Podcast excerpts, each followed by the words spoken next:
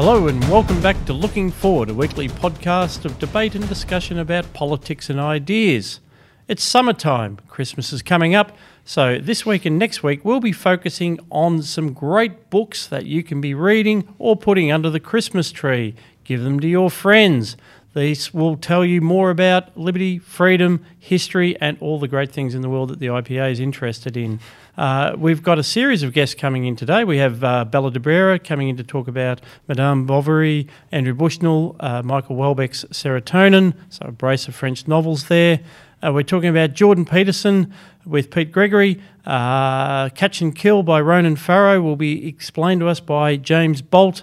Theodora Pantelich, one of our campus coordinators in the Generation Liberty program, will be talking about The House of Government, which is a story of Soviet Russia. And Kurt Wallace will be talking about My Father Left Me Ireland by the National Review author Michael Brendan Dougherty. Don't forget, this podcast is brought to you by the Institute of Public Affairs. If you'd like to learn more about how to join or donate, please do go to ipa.org.au, where you can also learn more about our research. And I'll just briefly introduce, of course, my co hosts. Chris Berg from RMIT University. Good morning, Scott. This is very exciting. It is very exciting. I'm very much looking forward it's to this. It's completely an experiment. So um, if the episodes aren't very good, we apologise and we'll be back to normal um, production on uh, in in 2020. That's right. This, this, is our first Christmas. So but it is it is our first Christmas. So Merry Christmas. Giving Scott. ourselves a uh, an early Christmas present. I'm Scott Hargreaves, editor of the IPA Review, and we'll be back with our first two guests in a moment. I'm really looking forward to this discussion. Today we have a brace of French novels, one from the 19th century and one from the 21st. We're going to start off today with Gustave Flaubert's Madame Bovary, and then we're going to go to Michel Houellebecq's Serotonin, uh, which is uh, the latest in his series of uh, novels describing alienated Parisian intellectuals. Uh, but we are going to do this. Every in, every French novel to clarify. that, that's right. That's well, actually that was the segment. That's every French novel you ever need to read. No, seriously though, uh, and to talk about them, I'm delighted that we have in the studio today. First of all, the director of our Foundations of Western Civilization program, Dr. Bella d'Abrera. Good morning. Great to have you back, and uh, Andrew Bushnell. Cheers, Scott. Research fellow at the IPA. As I say, we are going to start with Gustave Flaubert's Madame Bovary, which Bella, you first did, I think, in school. Is that correct? No, I did not, because they didn't think that we needed to read things like that at school in Australia. So I, I had to read it I later it on in life. In Australia, Bushnell did it later. Oh, there you go. No, it was primarily texts for you, was it? It was. School? I remember doing a book on police corruption oh. in New South Wales. Well, it's good to learn about it, I guess. Yeah. so I know all about Neddy Smith, but not not not, exactly. not not French writers of the 19th century. So then, how did you come to it? Why and why are you recommending it? To our listeners today? Well, I'm recommending it because I think it's just such a, a, a, great and memorable book. It's one of these books that you read and never forget, and always think, I, I really need to read that again because I'm sure I missed something the first time around. I, am also recommending it because I always talk about the canon of Western civilization and how important it is to know these things, and I thought it's very relevant to, to what I talk about constantly at the IPA about how important the canon is, the great canon of Western Civ. So I think this belongs in the canon, and I think people need to read it. No, I, I totally agree with that. Um, before we start asking questions, and we have we have many because it, it is a landmark book. Uh, just do you want to just outline a little bit about uh, what it's about and who is the eponymous heroine of the story? Uh, so it's um, about um, Madame Bovary. Actually, there are three Madame Bovarys in the book, um, but the, the the main Madame Bovary is the young woman who marries Charles Bovary sort of doctor in a provincial French French village, and, and is desperately unhappy because she realizes that its life isn't as exciting as she thought it was going to be. She's constantly looking for for a better reality. She's bored. She she falls, She's not in love with her husband. She wants this sort of romantic life that she finds in novels. She can never she can never grasp this life, and um, and it's it's her story, and it's a very typically French, pessimistic um, but deeply philosophical story. Um, it's it's it's very French. It couldn't have written by been written by a non-Frenchman, I don't think. And the book came out in 1856. 1856, and it was essentially set in, in that time. No, it was set in the 1820s. Oh, I beg your pardon. Um, which was, in, but you know, for us now in 2019, there's not much difference in our minds between 1820 and 1850. Um, but but there was a lot going on in France at the time. That it was just during the July Revolution, which was when one king deposed another king, which I don't really know very much about. Uh, you never really think about a second French Revolution, but And a third and a and a fourth. third and a fourth. they obviously like revolutions. Um, Well, so what you need to know about it is Les Mis, basically. Les Mis. It's it's it's very Les Mis. Yes. Uh, it's it's. I mean, fundamentally, it's a critique of her. I mean, it's a it's the book, as I understand it, is very critical of Madame Bovary. it, it, it is. It sort of is, but he wanted to be critical of all his main characters. He didn't want to create a, a hero or a heroine. It was more a criticism of the bourgeois. It was a criticism of the bourgeois that Flaubert actually hated.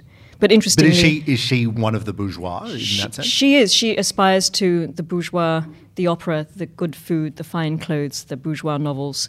Um, but but A- and drags her family into debt. Through And the- drags her family into through debt. the um, borrowing money for, for, possessions. for this for this materialism for this and this is what he hated so much he hated this bourgeois aspiration um, and uh, you know interestingly Flaubert was bourgeois but he never actually rebelled against it as well he he had a very bourgeois existence um, um, but so I suppose he he rebelled against it through the book through the through the novel rather than going out into the streets and beheading people Yeah, that's why I thought. I mean, casting my mind back to when I read this, but the, Casting the, your mind back to year twelve essay. Year 12, but the, the, the, the time that the book is set in is, um, you know, that transition period from pre-modernity to the industrial age that's coming. There's a there's a scene in the book that sort of presages this coming industrialism, um, and so her quest for a kind of more romantic life and the feeling that she's trapped in this kind of uh, small town provincial life.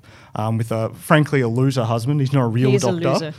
Um, he's, He's um, not a real doctor; he's a medical he's doctor. really not um, no, he's got a PhD in philosophy yeah. no, no, he's not even. He's not even that kind of fake not- doctor. He's just a glorified. He can- he's kind of like a surgeon. he can sort of fix people's legs Yeah, he kind of cripples, a, a kind of of cripples time. a kid at some point. Yeah. and so the um, she's trapped in this life, and, and and she has this dream of this kind of what I like a kind of a pre-modern dream for her life that's fundamentally unrealizable in her circumstances, um, and so I think that's you know one of the one of the themes of of all.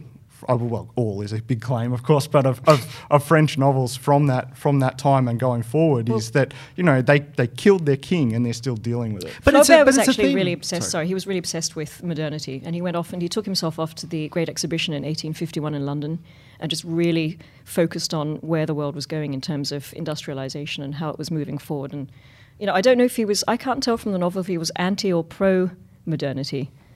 Well, this is also one of the things, like as you say, um, uh, Flaubert was, uh, if you like, officially uh, anti-bourgeois, but um, uh, at least in, in his writings, and and this is, of course, uh, curious. This is an IPA podcast, and, and here we are talking about a book uh, which, in many ways, is excoriating the, the the bourgeoisie, the middle class. Like he's watching this rising middle class in France, a transition from uh, the nobility having power to this rising middle class, but then he's despising it, hmm. and and he perhaps saw himself as part of the you know in, in many ways this has been the pattern ever since. It's like, well, there's the, the bourgeoisie, but I'm part of the intelligentsia. Yes. So, so I can look down on them and the nobility. But there's a, there's a left and right romanticism and hostility to some of the industrial modernity. It's not just a French novel thing; it's a 19th century novel thing because you see it in um, you see it in English literature. You see it particularly in the sort of American transcendentalists. You see this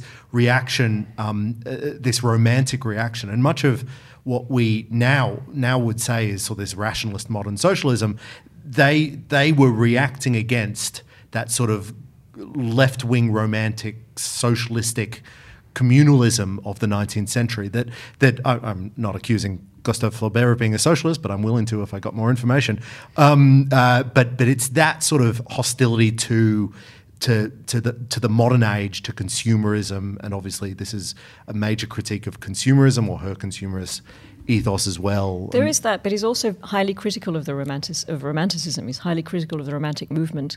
The whole reason why she He just doesn't like anything. She yeah, he doesn't like anything. He said, it, but the whole reason why she she went, was she was so miserable, is because she read these romantic novels, and Hmm. she aspired to this and this idea of a romantic marriage that she just couldn't couldn't achieve as well. Um, so I think he was anti he was anti romanticism as well as anti modernity. The book is because the book is kind of a an early or like a, a prototypical um, social realist Yeah. book. So it's it, it, the book itself kind of embodies that kind of um, rejection of that of that style. So he uh, he kind of uh, he, for Flaubert that. It, the, the romantic age is kind of culpable in its own in its own destruction because of its kind of uh, the, the sort of fantastical element of it.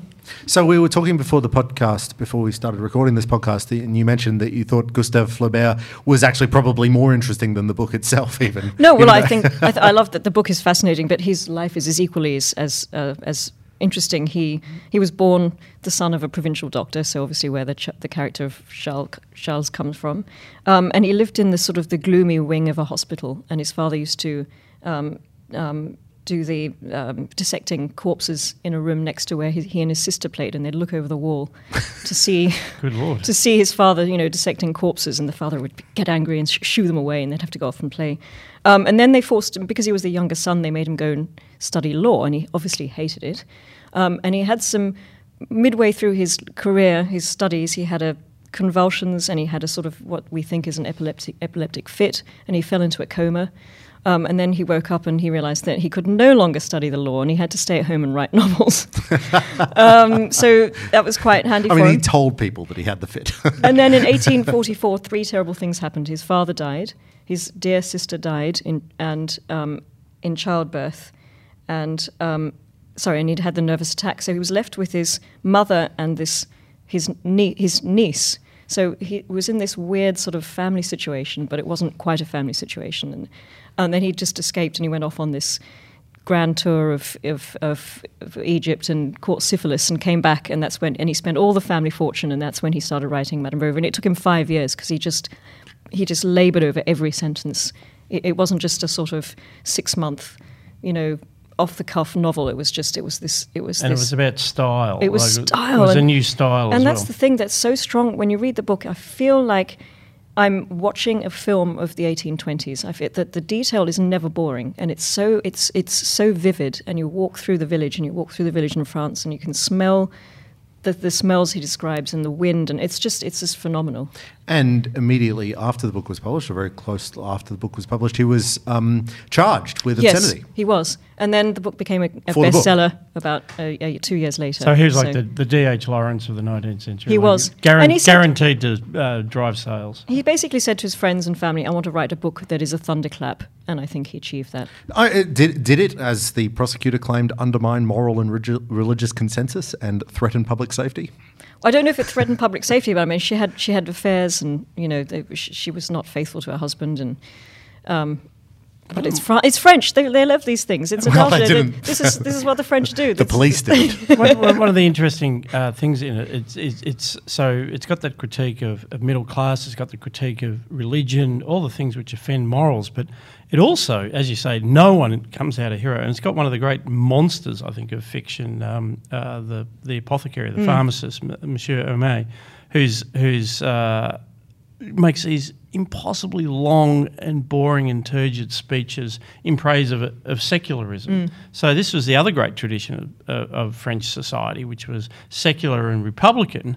But the uh, the person who's speaking up for that tradition is just is the most repulsive Oh of yes, any yeah, of the- them. Flaubert is not a, he's not a proponent of secularism. He's not he's not he's just attacks everything. He's just anti everything, as we said earlier.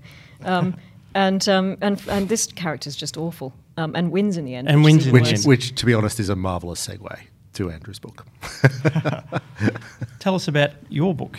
Uh, so you there's arguably a, a straight line between um, Flaubert and Michel Houellebecq, uh, who is probably the preeminent French novelist of today. His latest book, uh, the English translation, came out in September. It's called Serotonin. Uh, serotonin is a, is the the chemical that your brain releases um, to make you feel happy. In the book, um, it refers to uh, the the protagonist, the narrator. He is a very depressed uh, agricultural economist, um, and he starts taking a I can, new. I can understand. he starts taking a new pill, which is a, a- essentially um, pure serotonin, um, and his life kind of unravels from there. He start and he, he's recounting how it came to this It, point. is it a fictional pill or is it a real pill? Uh, it's it's fictional. I, It's I will Google this just. To, Oh, I, I'm pretty sure it's fictional. It's called Captorix in the book. all right. Sounds, sounds yeah, because sounds the, um, Um, uh, the the class of drugs that people do actually take, I think, are serotonin reuptake inhibitors. So Yeah. they- Yeah, they, they MDMA. use So So he explains, he serotonin. explains that this We is. just want to really yeah, clarify for our this is a- drug-using listeners. you, can't, you can't buy it over the counter. So the, the, the from, narrative from Nishiro, mate. the narrative present is like a few years in the future from now, uh, like a short time, unspecified. Um, and he's looking back at his life, and the, and one of the key events that he looks back to is actually extremely topical. He looks back to um, his final encounters with his old friend from college, who is a farmer, um, uh, the last in a line of uh, an aristo- aristocratic family, uh, landholders in the west of France, and he goes to visit him at the moment that this guy's life is is really unraveling, uh, and that the um, the traditional farming system in France is is being destroyed by free trade, and so there's a a long uh, segment of uh, where we get the narrator's opinion about reasonable pr- protectionist measures that might have saved the French farmer.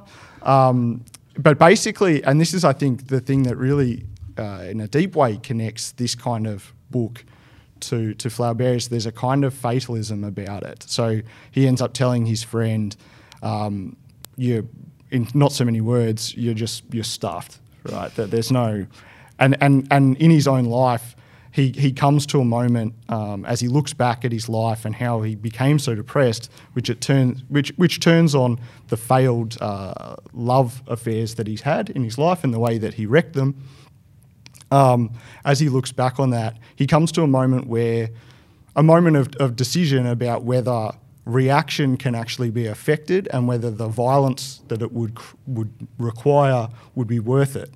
Um, and then You mean reaction in the political sense? so, so in his own life, he he's looking to undo something that he did in the past, which is ruin this relationship with a woman. But the thematically, it, it's tied into the decline of France, which itself. So, looking back to an earlier France, and he comes to a decision point where he has to, where he, he he's he's confronted with, should he's convinced himself that an act of violence might save him, and he talks himself out of it.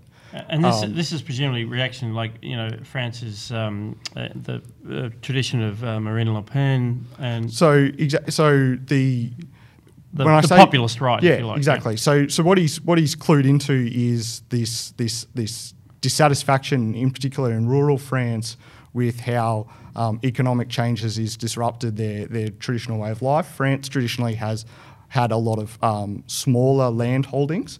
Um, Propped which up, is propped up by the EU's which Common is- Agricultural Policy Yeah. quite Got deliberately. to say, Yeah. they got quite a lot of Um, protectionism. and Thank so, you very much. and so yeah, and so the What more do they want? and so the consolidation of, of land holdings has come quite late to France. Um, and the book mentions, you know, that this is necessary to compete with uh, farmers in Argentina here, in particular. He, he mentions so, but they're looking at this moment of reaction. His friend, um, who's who's about to lose his farm, he and his farmer friends act out quite violently. And later, um, the narrator confronts the same possibility. Um, and without spoiling it, the, the, the, the point is that there's this kind of fatalistic element where basically he would rather die of sadness than, um, than commit the act of violence that, would be, that he thinks would be required. It strikes me in, in your description. I mean, uh, Houellebecq's last book was Submission, which was about terrorism. And what you're describing is a, um, a decision whether to commit that sort of quasi politically motivated violence. Well, I would say that the, I would I would say that submission, um, which is the earlier novel, which is about um, what happens to a, an academic in Paris when um, the Muslim Brotherhood win the presidency in France. Um, and he ultimately ends up getting on board with it because of his Yeah, own of naked self-interest. but the the Anything for tenure. the thing that the thing that Houellebecq's interrogating in both books is the and that Flaubert was talking about as well is the collapse of traditional French Catholic society um, and what will take the place in that void. The thesis of submission is that the collapse of French Catholicism has created an opportunity for um, for Islam, and so it's not it's misread that book I think as a critique of Islam, but it's actually a critique of the French. Why are they in such a vulnerable position? And Serotonin makes the same point, but about a collapse in a different part of their society. How, how so, should we? sorry, sorry, I might just jump because no, I think you're right. There is that parallel. We haven't just we have created it, but I think it is genuine that We've it completely by accident, to be it's honest. completely by accident that we've got these two French novels Because here. De Brera and Bushnell are first in the alphabet. So, so they're what they're in. One, in one case, they're observing uh, middle class traditional Catholic society and wanting to bring it down, and then here we are in the 21st century, and it has been brought low.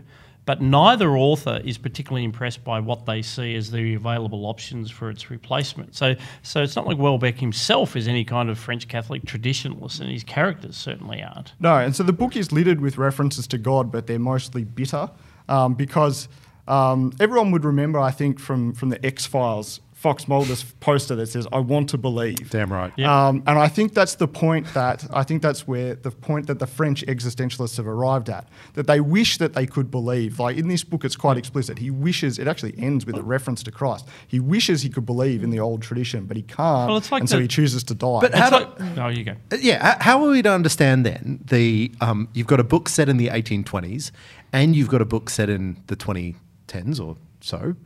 Um, how are we no, to the 2020s, in a- and yeah. the 2020s, and they're both deeply depressed about the loss of like the, Well, the, is the, the one life that came In one word? behind. Isn't the French- Regicide. Isn't it the French Revolution? No, It's no, the French go- go into it. Yeah, no, this that- is what that'll we were talking good. about yesterday. It all went wrong. The first revolution when they Yeah.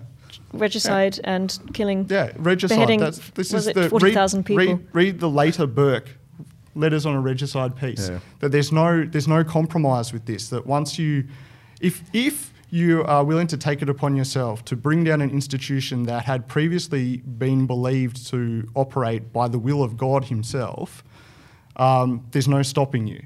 And that's the unraveling. It's just it just keeps going. There's no. I mean, but but there's no this is a this is a left. version of sort of ancient grudges that we might say of. I don't know um, if it's an uh, ancient grudge. I think it's a societal thing. I think they, the society is taking a long time to recover from the French Revolution still, and from the destruction of the Catholic Church and the replacement with the free, Freemasonic ideals of, of, of Voltaire and everyone else. And I think this is still what is.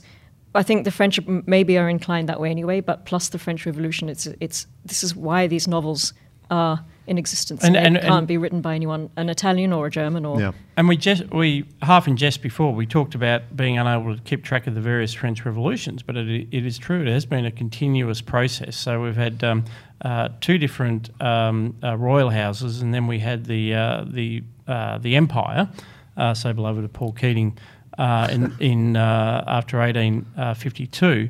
So and then and then in terms of the republics, we're up, Multiple republics. we're in the fifth republic. That's a lot of republics. And as late, you know, uh, Charles de Gaulle uh, famously thought it was get, the Fifth Republic was going to die in '68. Like he, he scampered to Germany, and they had to sort of push him back over the border and say, "Man You're still up, mate." you know, and, and, and, and so there's this con- it cr- it's created this permanent sort of meta constitutional argument that you don't just you're not a liberal or a conservative. You're actually arguing for well, should we bring down this system of government and try again? Now, um, uh, Houellebecq, of course, uh, as, as you've suggested, is um, uh, let's say he's not of the left per se. Um, and I was looking up a Guardian review of um, uh, of serotonin, and I'll just quote that: "It is telling that he reserves his real tantrums for environmentalists, the EU." The state of the train system, which, okay, fair enough, or the trend for casting mixed race women. Um, uh, uh, he's not of the left. Am I? Uh, No, it's this. It, but it's I just wanted it's to quote not. the It's, Guardian. it, it is. It's Michel Houellebecq would probably be on the right, although I think um, his characters always uh, associate themselves with having been on the left as younger people. I think Houellebecq would say the same about himself. It's but it's it's what right. This kind of right wing politics is what happens when um, conservatism loses faith. Um, and so it's a kind of faithless right wing um, politics that doesn't really believe that there's any available solutions within the confines of what we now consider to be civilized society. And that's where the. So this book is actually. There are passages in it that are quite obscene, um, and those kinds of transgression are actually part of the it's part of the shtick. It's it's like there's really nothing that could stop me from writing this this chapter. Um, and I, I so I if you're offended then you might you might want to inquire into why. So there's a trigger warning that goes with this book for, Uh, y- for m- our Houellebecq, Houellebecq is not passed the really for the for the faint-hearted. It wouldn't have passed the 1850s. No, uh, no, it would have been definitely uh, undermining moral and religious consensus slash threatening public safety. So, but we are recommending both of these books. We do uh, suggest that you read them in chronological order, um, in the way that we've talked about them today. Uh, I'd like to thank very much uh, Bella De Thank you, it was a for pleasure. coming into the studio, and Andrew Bushnell. Thank you. That's been terrific. Thank you. Back in a moment. This is a part of the podcast I've really been looking forward to. It's like a crossover episode with the Young IPA podcast. We're joined by the two terrific co hosts of that program. On my right, James Bolt. Uh, thanks for being here. No, hang on. I meant to say that. I'm so used to hosting. What a that disaster. that's the What only a way I know how disaster. to Anyway, communicate Pete, people. hi. And- welcome. And, the other guy, the other Awesome guy, to Pete, be Pete here. Gregory. It is good to very be here. much. Yeah. Yeah, Thanks and for having us on again yeah, books. Today we're talking books. for a book report. Yeah, who, and uh, James, do you want to go first? Yeah, I'll go first. So, uh, my book um, nominated for this one is Catch and Kill by Ronan Farrow. It's the account of how he and a few others broke the Harvey Weinstein uh, story. Uh, it reads like a thriller. It's told supremely well. I mean, you've got all the elements of just like classic airport fiction. You've got, you know, uh, ex Mossad agents investigating him. You've got the dark and powerful forces trying to stop him from ever reporting the story. Uh, editors that don't want the story to break. But you've got the heroes in the middle just trying to tell people's uh, terrible stories. So, so take us through. Um, uh, I mean, I'm sure people are familiar with the Weinstein story, but how Ronan Farrow cam- comes to the to this discovery and So he starts doing uh, an investigative report just on uh, like sexual assaults in Hollywood, and he just And he's with NBC at that He's time, with? NBC, Yeah. the Today Show, and it just keeps coming back that everyone's like talking about Harvey, but no one wants to talk about it on camera. So he starts going, well, maybe there's a story here, and eventually he starts talking to more and more uh, influential actresses, and Rose McGowan seems to be the like it, she, she's the first person that sort of talks about it on camera in an engaging way, and then that opens up other avenues, and then people start dripping through. Okay, you might want to talk to this person who's also got a story. You might want to talk to this person, but at the same time, Harvey Weinstein's people who are also close to these people uh, start going, Harvey, they're trying to report on this. You might want to stop it. So Ronan in turn starts getting calls from people like, oh, I've got my own story, or I'm a journalist, I've investigated this. Uh, but before I tell you what I know, like, who else are you talking to? And they'll tell Ronan a story he won't be able to use, and then go straight back to Harvey, which Ronan finds out later through reading emails. Go straight back to Harvey and go, okay, here's what he knows so far. Uh, Weinstein is not just a marginal Hollywood character. No, he's not at sort all. of uh, what what is striking about Harvey Weinstein is if you were watching movies in the 1990s, it was the Miramax productions that were a Yeah. legendary revolution of, of, of film and Weinstein's produ- productions hit movies like Tarantino. Tarant- all the Tarantino movies, And- Good Will Hunting, English Patient, Yes. Shakespeare in Love. And just on that, Harvey Weinstein has been thanked more than God in Ox- Oscar acceptance speeches. Like, just to give you an idea of how powerful this guy is. Yeah. So, how much of that, um, uh, if you like, that when that starts, um, and I'm jumping ahead a bit, but, but you know, it's just people saying, you know, don't talk about it. How much is fear, and how much is it sort of a genuine closing of ranks with Weinstein? Uh, it's. Uh, what, what do you mean by closing of ranks? Oh, that that you know he's a Hollywood insider, and they really don't want the, the veil lifted on what really goes on in Hollywood. Bit of both. So one, Harvey's got a you know pretty aggressive legal team, and they will and they do try and sue to stop things coming out. But the second part is like I mean, NBC had its own problems as well. I mean. Uh, Ronan Farrow worked on the Today Show for NBC, who was host, which was hosted by Matt Lauer, who then goes down for his own, uh, you know, sexual assaults, and uh, there's a bunch of other people at NBC who get reported on. So like NBC don't want the veil removed because they know they'll cop it just as bad as everyone else does, and that was the whole thing. It was like the reason it took so long for Harvey Weinstein's story to come out, in a sense, was because a lot of other people were protecting other people that they knew. So what what does it tell us about either Hollywood culture, but also political culture as well? Because Yeah. I mean, uh, one of the other really important things to know about Harvey Weinstein, he was a massive Democratic donor. Indeed. Um, Uh, so there's it's not an just amazing Hollywood; quote. it's politics and There's an amazing quote in the book where Ronan Farrow tells um, uh, Meryl Streep about what he's investigating, and she goes, "Oh, but he donates to such good causes," like as if like that's Like Hillary That's Clinton. That's yeah, yeah, exactly. Uh, and Hillary Clinton also uh, was interviewing, was being interviewed by Ronan Farrow for a separate book, and she stopped returning Ronan Farrow's calls the second this story starts to get a bit of traction. Hillary So- Clinton was that? Hillary Clinton, yeah.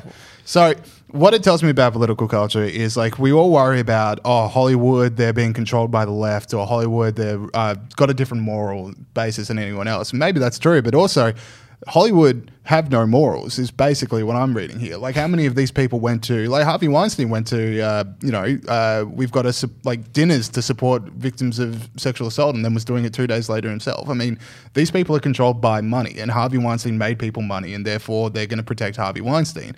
So to say that they're being captured by the left, I mean once this the second right wing movie starts selling, Hollywood's just going to go right. I mean I think that's one of the things about the Joker as opposed to a lot of these other left wing movies that made money. Okay, we're going to go do that one then.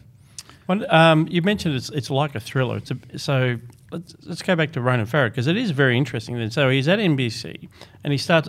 It gets blocked essentially. Yeah. Uh, but he really takes his his job as a as a journalist seriously, and he's Yeah. obviously quite a um, got a strong sense of self. So he doesn't he doesn't just lie down and, and, and forget about it. No, no. So yeah, he, he works for NBC, but he breaks it through the New Yorker because NBC say we don't want to report the story. And that's another thing I'd say about like what it tells us culturally is that like Harvey Weinstein would be still doing this today if it weren't for someone from the inside. I mean, Ronan Farrow being the son of Mia Farrow and Woody Allen. I don't know if Scott wants to weigh into that one, but uh, We'll give so, you, you uh, Scott, on that. but because, uh, and uh, Ronan says this himself, the only reason Rose McGowan opened up to him because they were both famous and like she was someone that he saw. And there were plenty of journalists that tried to break the Harvey Weinstein story before, but they didn't have the insider cloud that can open up doors that a famous surname does, which is good news for me, but also good news for uh, you know everyone involved that it did come out. Yeah, I mean the general principle is all revolutions are really started with a fracturing of the uh, the elites. Yeah, yeah, exactly. But I think this is the elites, like one of the elite finally breaking it. Could I ask a question? No. If you're going to um, You can like to sell this book, right? Yeah. And I don't want you to give anything away. What was the single most amazing thing that you read? Uh, I mean, like the whole thing. Uh, the Meryl Streep quote was just, I had to put the book down and just really read that one out. That was incredible. And just, who knew as well? So? Who knew? Like, of these- well, it's hard to say. And Ronan Farrow doesn't get into who absolutely knew, but I mean, you know, like it did seem Hollywood's open secret, and you do see those clips come out of Seth MacFarlane in an award ceremony congratulating all the best supporting actress nominees for not having to pretend to be in love with Harvey Weinstein anymore. Like, clearly, people, it was like an open rumor or open secret. Uh, but yeah, I mean, just the stuff about him finding out later that he's being investigated by former Mossad agents and the people that were trailing him, and he's going, "Am I going insane, or are people trailing me?" And yes, people are trailing him. I mean, it, it, it's it reads like a Grisham thriller. it's incredible. So, apart from obviously putting pressure through um, his friends and sort of the political relationships that he had, was uh, did he have a sort of legal strategy to prevent this from coming out? yeah, Was the second they get a whiff, they could just get cease and desist from you know a bunch, and then on what on what grounds? Uh, libel, defamation. I, like I can't remember the specifics, but you know the lawyers are calling every three times a day at that point. And if you're a journalist, like if you're an editor and you've got other things to do, and you're not 50-50, you're not completely sold on this story.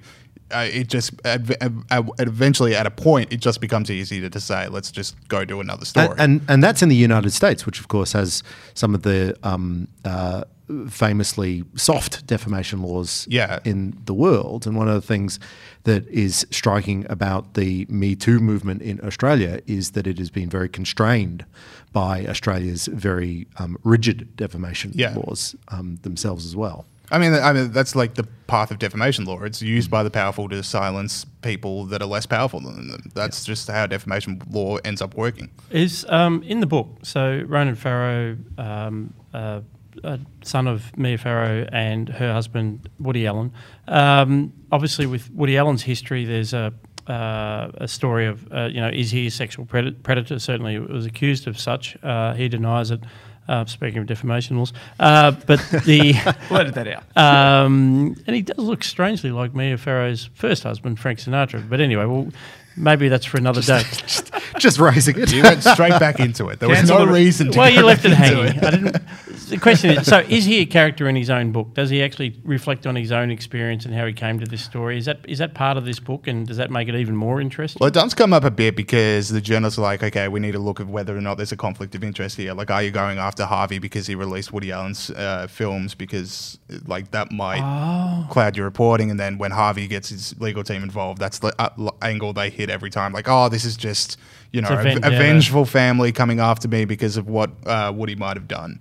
Uh, and th- he does eventually also tell of Harvey consulting Woody Allen about like, well, how did you go through this when it came out for you? And Woody saying, okay, well, you know, trying to play both sides, but also going like, look, Harvey, you know, you've done a lot for me, and you know, here's what I did, and here's what you should do as well. So, so I he's, mean- he's briefing out on, on, on how to shut down his own son.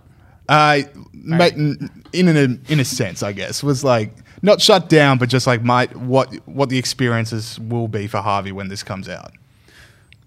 What's happened to this guy since? Like, is he? I have no idea. Like, I don't think he, he didn't go to jail. He was at a comedy club recently. I mean, there was a viral video of him going to a comedy club and the comedian uh, going after him and people booing the comedian rather than Harvey. I mean, it's Hollywood elite. Yeah, They'll look, look uh. Weinstein is on bail, so Yeah. um, he is being prosecuted for a range of um, uh, offences at the moment. But yeah, he, he was on bail and then he appeared at that comedy club.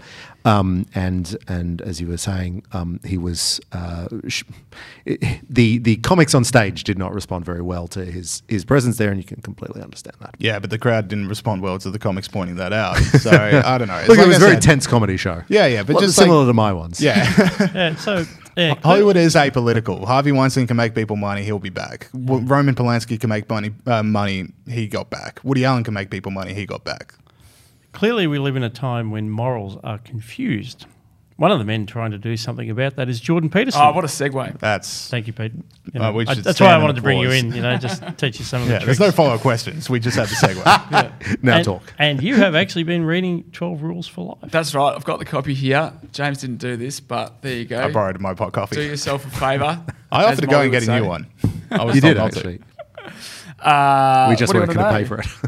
What do you want to know, folks? Well, what have Well, you why do you away? recommend it? Why, Why do you, recommend why do you it? Oh, recommend well- it to our, our dedicated listeners? I recommend it because I read it and I enjoyed it. Which is rare. Uh, it's look, it's sort of the whole, it's just the whole Jordan Peterson thing about you know take responsibility. But the thing is, so I've seen a lot of his YouTube videos. I don't watch the long ones. I just watch the little snatch ones, you know, where he destroys someone but doesn't. Um, so I read the book, but the book that goes into a lot more detail about the archetypes and the you know what are they called the myths beneath the, these ideas that he's having and it's really interesting and you should check it out for the young ipa podcast this week we're actually doing a little bit of a jordan peterson special I think this is coming out after. Is it? No.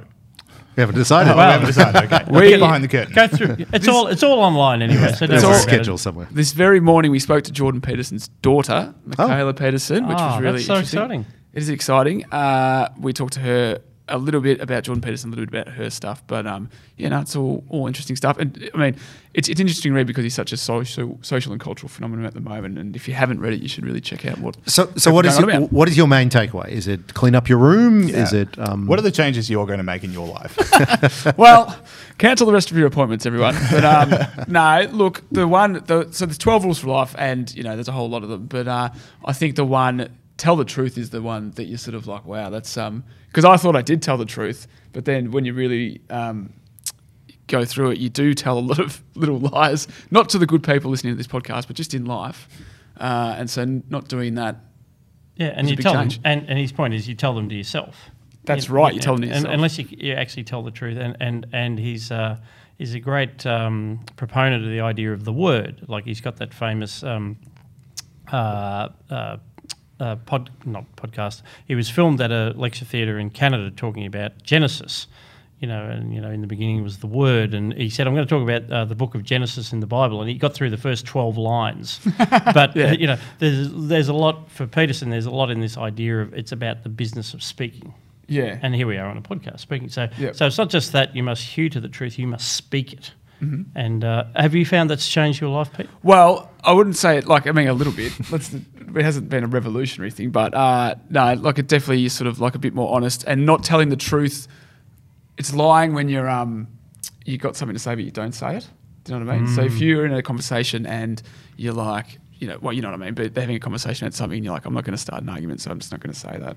Yeah, that is also a form of dishonesty. The, the potentially, I'm big on that one. the, yeah, to my mind, the big argument that Peterson has, particularly in this book, is um, that before you try to change the world, you should change yourself. Yep. Um, and that's a arguably revolutionary view of thinking about political action.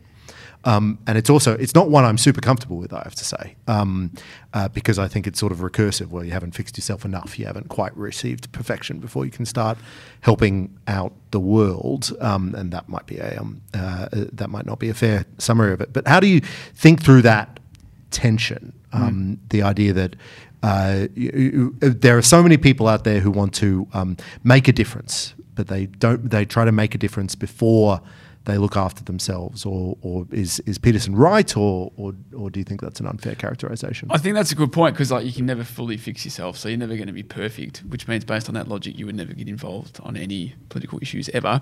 But and that's an issue for like, a lot of people who criticise Jordan Peterson. Like, well, you know, we need collective action on climate change, so we can't wait until you know individuals get their life together. But I think just um, it's sort of like it gives I, I would say that gives people a little bit of hope because there's these massive problems that you can't really solve but his focus is on well if you can just solve the, the problems that are in your life and like start with the smallest problems and go, and build up uh, you can start to make a difference. And if you start to make a difference in your life it affects positively people around you and it affects positively people in your community. And um, and that is a is a much more sort of what would you know optimistic way of thinking about change than like wow you know climate change is a good example if, if that's something that you're interested in or, or big economic problems or whatever it might be. So I think it gives people a form of hope. But I do think that you can't just you can't just turn your back on macro problems. I agree with that part. Pete, I was wondering. So, you know, on your podcast, you and James have interviewed some um, uh, terrific politicians and thinkers, you know, from uh, in conservative and libertarian traditions. Yeah. Um, and Peterson, you know, is a is a hero on the centre right to many people, but he comes from a pretty sort of odd odd place in a way. You were talking about the myths and the archetypes. Like he's in, you know, 25 years of deep Jungian psychology. Yeah, yeah. You know, this German Swiss um, strange man, you know, dis- one time disciple of Freud. Um, and but he's and you know Peterson's talking about God, but he won't say whether or not he believes in God. Yeah. He's sort of he, he talks about the Christian culture and ethos without saying whether he's really Christian. Did you did you find it helpful, not helpful, strange, not strange to have him talking about some of the, these important principles which a conservative would agree with, but he's he's coming at it from such an odd direction. Uh, that's a good question. Do you mean specifically? Yeah, so he's not he's not quoting John Stuart Mill or Yeah. he's not not coming to it um, uh, directly from Christianity. Say he's Mm-hmm. just like these archetypes are important. Deep buried in our brains somewhere is are these archetypes, and you know I can talk to God internally and never be out of my own brain. I mean, is that is that just weird or strange or helpful? Not helpful. I, f- I found it helpful. I, th- I don't think he comes like he's not really a political like he doesn't come from a political standpoint. Really, he sort of comes from a more psychological standpoint. And I think sometimes when he speaks about politics, it's like, nah, mate, you should stick to psychology. But um, the but um, he those yeah. Look, I, I did found, find those things illuminating the the myth aspect of it. I thought you know I sort of never I really thought that myths these old myths were that important. Like they're just stories that people told each other three thousand years ago, or whatever. But I did see to see, start to see that there are things you can take from that that make sense in your own life. And, and that's one of the things to, um, that does make this genuinely novel. It is a conservative or liberal leaning book, and it's being consumed by a conservative or liberal leaning audience. But that um, it's not a book of which is, as you say, a collection of John Stuart Mill quotes, or it's not a disquisition on Hayek or the American Constitution or our fundamental liberties. It's a disquisition about how you, as a person, can be a better person from a uh, from from a background of mythical um, psychology. Yeah, and he's saying those those three thousand year old myths still matter. They Yeah. still matter to us, to And- each and every one of us. And the reason it's like important is because it's popular. So even if it's a completely stupid book, it's like, why is this so popular? It's, it's Um, arrived at a moment. What? A, yeah, people are looking for it, and, and you know he's been accused of this being of interest mainly to young men, as if that's a bad thing. Yeah, yeah, terrible, unbelievable. That, that, that a young man might actually Yeah, yeah. That, how bad is that? start taking responsibility for their lives. Exactly right. Uh, and sorry, what, what were you going to say? I That- started talking. yeah. Uh, and so that and so you were just saying, oh, you know, it's really of interest of people on the on the centre right. It's also heaps of people that aren't political at all really enjoy it. Like me and Bolt in, in, interviewed this footballer who had read it or had liked Jordan Peterson, attended one of his events.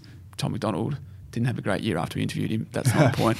Um, and I don't think he was political at all. Like I just think he sort of resonated. Yep. No, it's a genuine cultural phenomenon. Thank you for sharing that. No problem. with us, Pete. Some great reading there. Uh, if you're uh, one of those who haven't actually yet come to it, uh, you, you know uh, Peterson through his videos, a bit like Pete had. It's uh, definitely a book worth uh, picking up and reading and thinking about.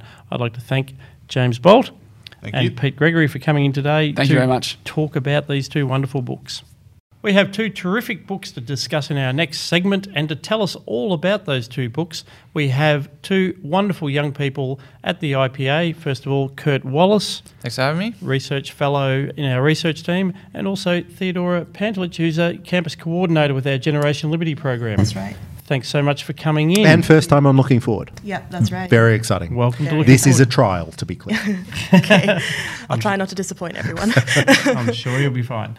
And um, no, and uh, we, we have actually discussed the book off air, so um, Yes. I know that uh, you're passionate about some of the themes contained therein. So I'm very much looking forward to this discussion. But we might um, start with uh, Kurt's book. Yep, sure. So, So, what have you been reading, Kurt, and, and why should everyone also read it? Yeah, so my pick is um, My Father Left Me Ireland by Michael Brendan Dougherty. He's the, the cover, if you can can see that. Haven't that. got the book, Uh, but you've got a printout yeah, I of got the the cover. print That's out, very read it on impressive. Kindle. It's a digital so- age. Yeah. yeah, so um, so Michael Brendan Dougherty uh, writes for the National Review, uh, and I came across this book. It was published in April this year um, from listening to uh, Russ Roberts' Econ Talk. Uh, he was on there, and also I follow uh, Michael Brendan Dougherty on Twitter as well, which is, is pretty good on Twitter there. So, um, so this book is a book about um, many things about family, culture, and, and, and nation. Uh, it's written as um, the chapters are written as letters to his father, who was an absent father. So his mother uh, raised him in New Jersey in the United States, and his father uh, lived in Ireland, and he only saw him um, in, in bits and spats uh, throughout his childhood, you know, a week here and there. So, um, so the main themes is really about like this um, this disconnect he has in you know this, the fatherlessness of his childhood, but also um, his mother tries to raise him with this Irish culture. Um, so he sort of has this sort of received um, Irish culture from his mum's attempt to to raise him as an Irish person in the United States, and then having this this strange relationship with his father, uh, and then like the relationship with Irish culture more broadly. So, um, so I think it's it's interesting for a number of reasons, but I think um, the main theme is sort of like he has this broken family, which then has this sort of um, uh, divided culture where he sort of has this cultural divide with his father. Um, and then it has a lot of implications for, for nationhood and how people think about nationality. Um, I think one of the, the themes that goes throughout the, the letters is sort of this um, his 1990s childhood materialist sort of worldview versus a, a view of, of na- nationality. And and he brings out, he keeps um, going back to the Easter Rising uh, in Irish history, which is an Irish rebellion in 1916 during World War One, where So that's that's how he sort of found his way. When he so this came later when he was trying to find his way back to it. So so you're saying he grew up in New Jersey, experiencing that sort of um, we've been that alienated existence, if you like, or um, the ethos of the time was about individualism and you know do what you want and be who you want to be and and then this and the book, as I understand it, is about later. Then he found his way found that connection back to Ireland and and then to the to the story of Ireland and the and the Easter Rebellion and so on. Yeah, so it, he sort of always has a, an interest in, in Irish uh, history throughout his childhood. Um, but then as he has, um, he, he gets married and he has a child and he starts thinking about, you know, how am I going to, uh, you know, pass on my heritage to, to my daughter?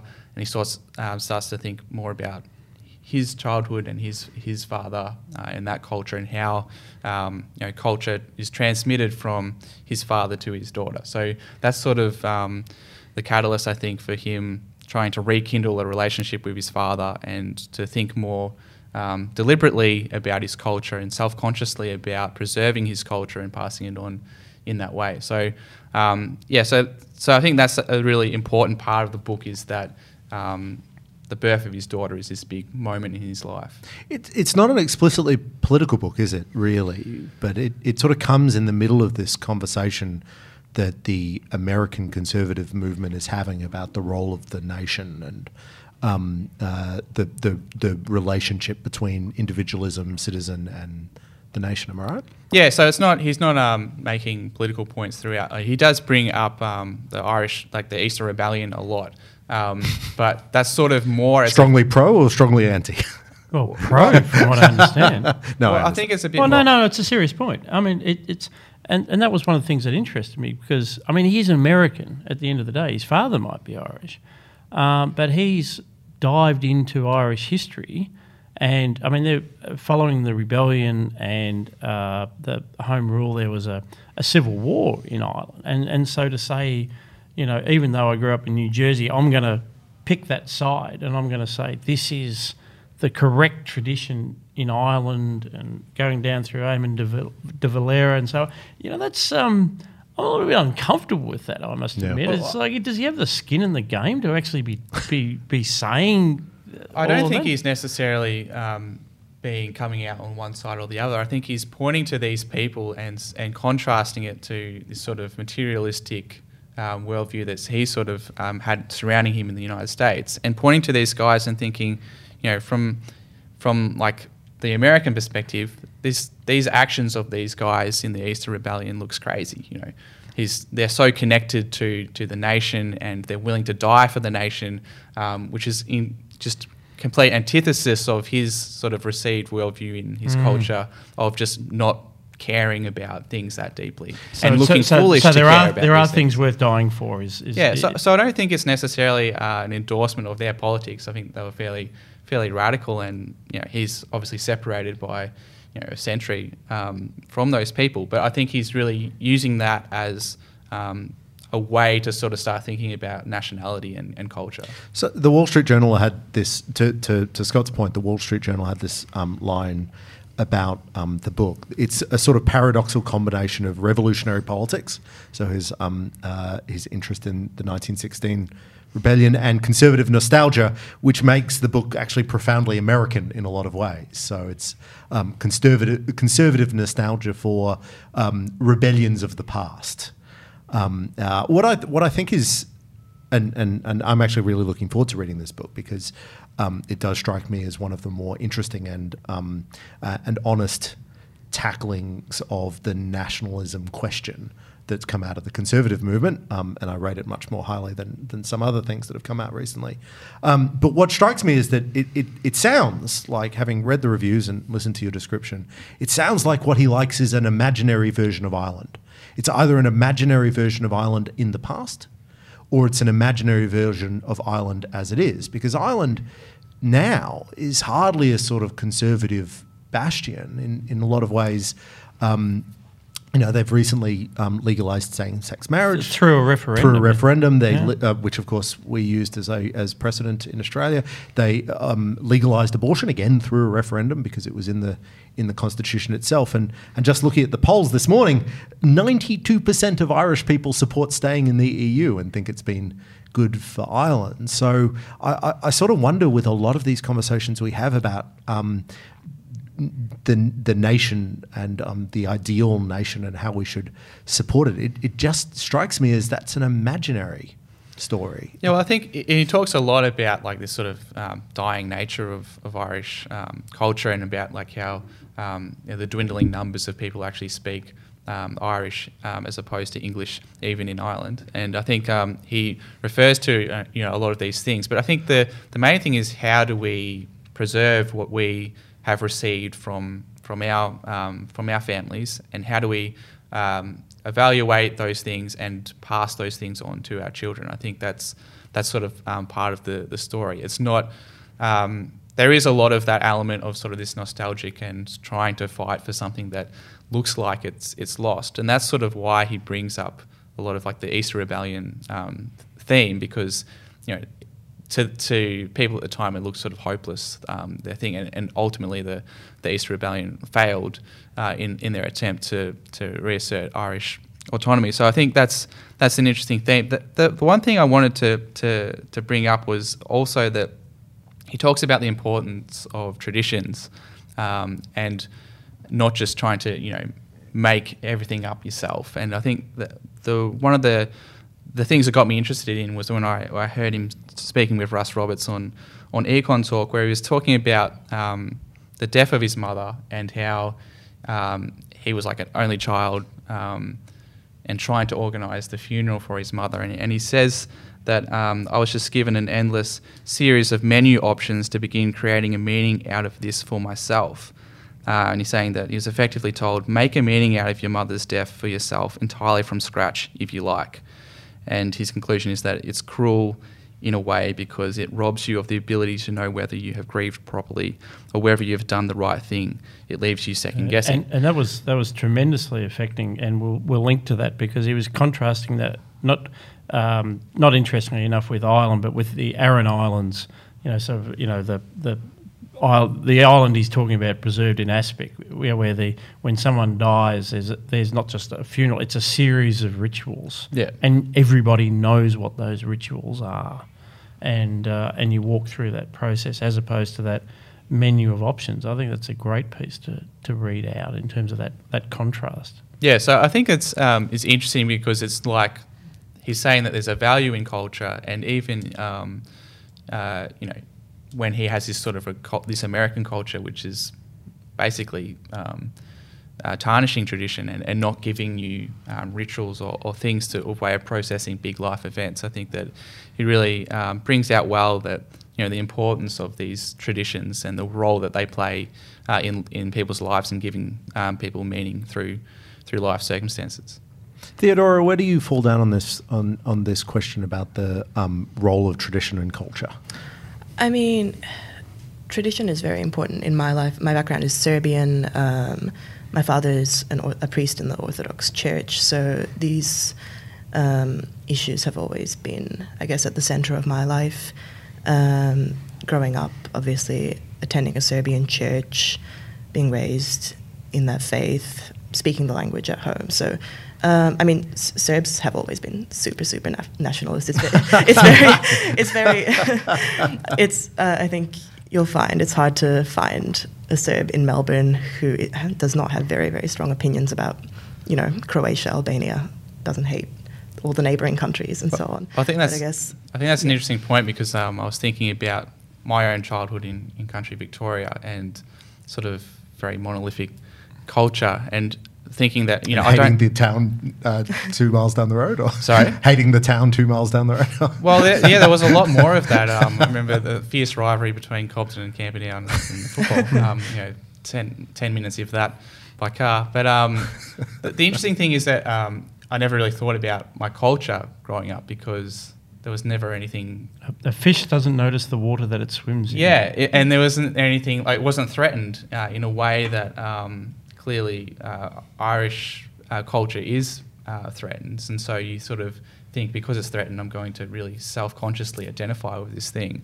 Whereas if you're just living um, in a broader culture in Australia, you, you, don't necessarily think about what makes you know the way that you live unique from from other people. So I think that's that's an interesting point. And then obviously if you're um, you know, you're recently um, in Australia from from another country, then you think about um, your culture and your family's culture is is very different from the surround. So I think that's an interesting point. But, but I mean, what we're talking about here is um, immigrants' attitude to, to the place that they came from, and they may not have been born there, or, but but they certainly feel some sort of identity. And part of my claim is that that um, that sensation, that identity, can be quite different, or can diverge sometimes quite significantly from the the culture and the identity of the people who are still yeah it's a it's a dias- it's yeah. an effect of the diaspora the, the, the, diaspora they they sometimes create a um, a version of the originating culture that they may not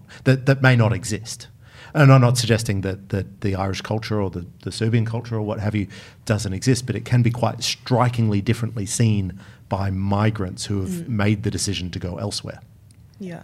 And one of the things uh, for Serbia, of course, is um, uh, that rather than uh, it being uh, dissolving from within in this sort of alienated world of you know maybe New Jersey in the nineteen uh, the nineteen nineties that um, uh, he's described, um, Serbia had external forces. It was very much Yeah, about that's the formation of Yugoslavia, Tito, the communists. Uh, which leads me neatly to the book that you're going to talk about, which is uh, about communism uh, uh, under the Soviets. It is, yeah. So the book I've chosen is called The House of Government. It's by Yuri Slezkine, who's a historian at UC Berkeley.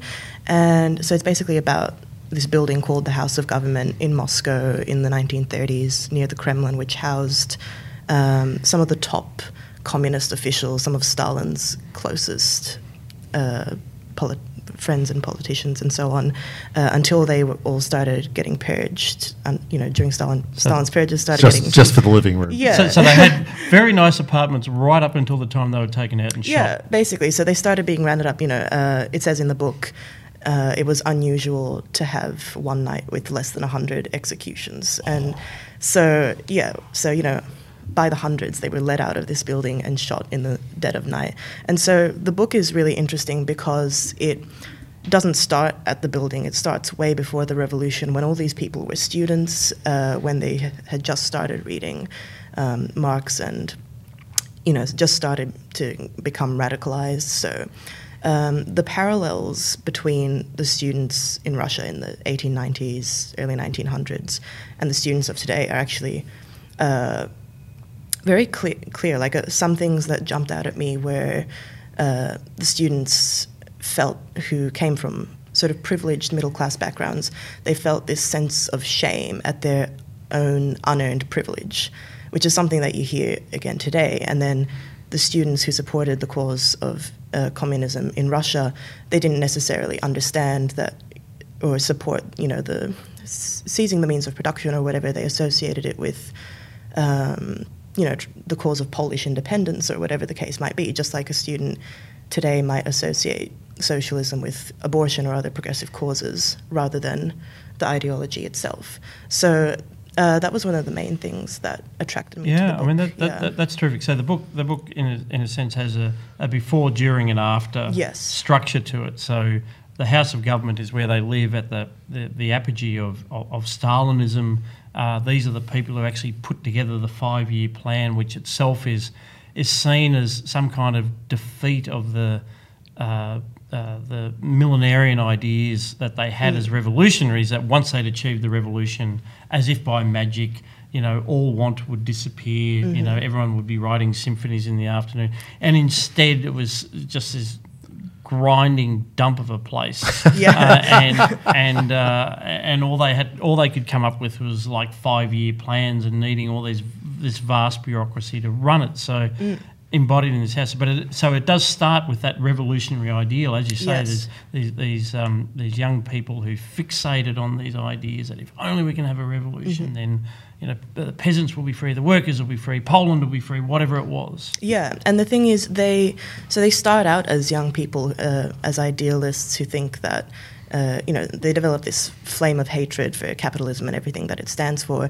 They become really embittered, but they never uh, let go of. They never get to that point of disillusionment, I guess, until they start being rounded up and shot. Like they cling on to that. They cling on to that dream for so long, and um, yeah, it's very obviously, you know, when I started reading it, you know it ends badly. You know everyone's going to die, but it's still uh, it's, it's sort of hard to understand how they managed to hold on to that utopian ideals for so long. The the the architecture of totalitarianism is really interesting. So, um, I actually have written a little bit about in the past um, the communal apartment complexes. Um, uh, so, for the people who weren't at the top of the power um, structure, particularly in cities like Moscow and um, uh, what is, of course, St. Petersburg, um, uh, people tended to be shoved into large shared apartment complexes. Um, you would get one room for a family, that would be the sleeping and dining room or just the sleeping room,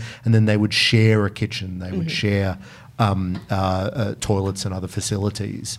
Um, and part of the purpose of that was, um, well, they'd, they'd confiscated all the rich people's houses so we can pop lots of people, and there's massive influx into the cities um, because of collectivization but the, and industrialization. But it was also to break down privacy. So it was Yeah. to break down the idea that you had a unique family unit that was against the state, that could close its door, that was um, hidden away from from political power as well. And th- this is this is a fascinating parallel story to that. And Yeah. I mean, just listening to and, and I wasn't familiar with this um, uh, with this complex, but you know, in in political power in our society, they all live separately. They Yeah. they all live in their own houses elsewhere, and if they live in apartments in large cities, they'll live in a different apartment Mm-hmm. complexes. But there was obviously a political decision made that they had to live together. I guess in a mutual surveillance. Or- Yeah, it's really interesting. Uh, I went to Russia when I was 14, actually, and stayed in uh, in Moscow and St. Petersburg in those old uh, apartment buildings. Uh, and I was traveling with just it was just me and three from my family, and we found it so crowded, just the four of us. Uh, you know, like the bathroom you can barely fit into, um, and so you know, just imagining you know 20, 12 12 people pe- yeah, room, 12 yeah. or 20 people uh, crammed in there.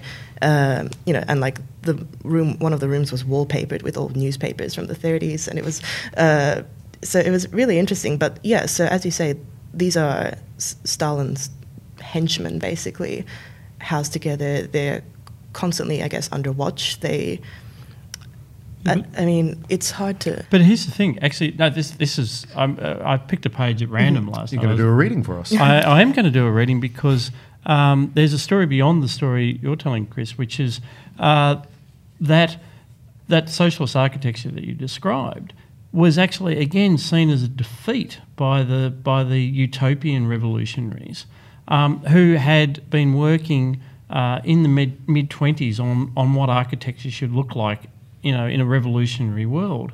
And uh, many of them had, had been drawing up plans essentially which were going to abolish you know the bourgeois institution of the family entirely. The basically they, it was like barracks. This is very much Plato's ideal. You know, the men would live in a barracks, the, the women and perhaps the children in another if the children weren't being raised somewhere else. Communal altogether. child rearing. And and it was really only um, in in the cons- and so even of this particular building, they saw it as a defeat.